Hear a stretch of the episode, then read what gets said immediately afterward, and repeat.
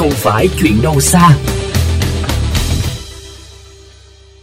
Quý vị thính giả thân mến, nếu như rác tại các khu đô thị, nội thành được thu gom khá tốt, thì hiện nay có rất nhiều bãi rác tự phát ven tuyến quốc lộ 1, trải dài từ quận 12 đến quận Bình Tân, gây ô nhiễm môi trường và mất mỹ quan nơi công cộng.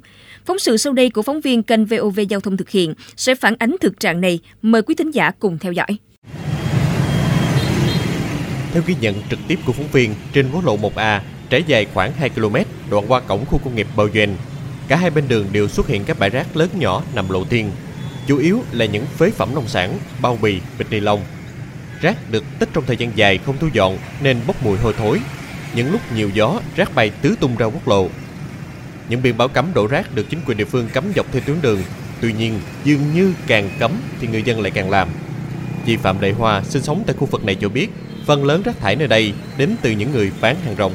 Nơi này là ngay cổng công ty ờ, uh, Ongen là chiều từ mấy năm giờ là công nhân tan ca đó. Rác thải ờ, người ta phát tờ rơi rất là nhiều. Rồi uh, những người mà bán hàng rong á ta xả rác. Đi tiếp quốc lộ 1, đoạn đường ngang qua phường Tân Thế Nhất, quận 12, thành phố Hồ Chí Minh cũng gặp tình trạng tương tự khi nhiều người dân vẫn ngang nhiên vứt rác bừa bãi. Những tấm bảng không vứt rác bừa bãi là góp phần bảo vệ môi trường. Phía dưới cũng có dòng chữ ghi mức phạt tiền cho hành vi xả rác không đúng nơi quy định từ 5 đến 7 triệu đồng trên một hành vi. Xem ra những tấm bảng trên không đủ tác dụng răng đe trước sự vô ý thức của nhiều người. Cô Lý Hồng sinh sống tại khu vực cho biết Đa số các đối tượng thực hiện hành vi này vào khoảng 22 giờ đến 23 giờ và từ 3 giờ sáng đến 5 giờ sáng, khiến cho việc giải quyết dứt điểm các bãi rác ở đây trở nên khó khăn. Đường này có khi dân nó không có ý thức đâu cũng dục được hết á.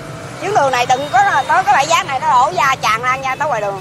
Ông Nguyễn Hữu Hoàng cùng nhiều hộ dân sinh sống tại khu vực đã tự bỏ tiền túi để nhờ các công nhân đến thu dọn vệ sinh.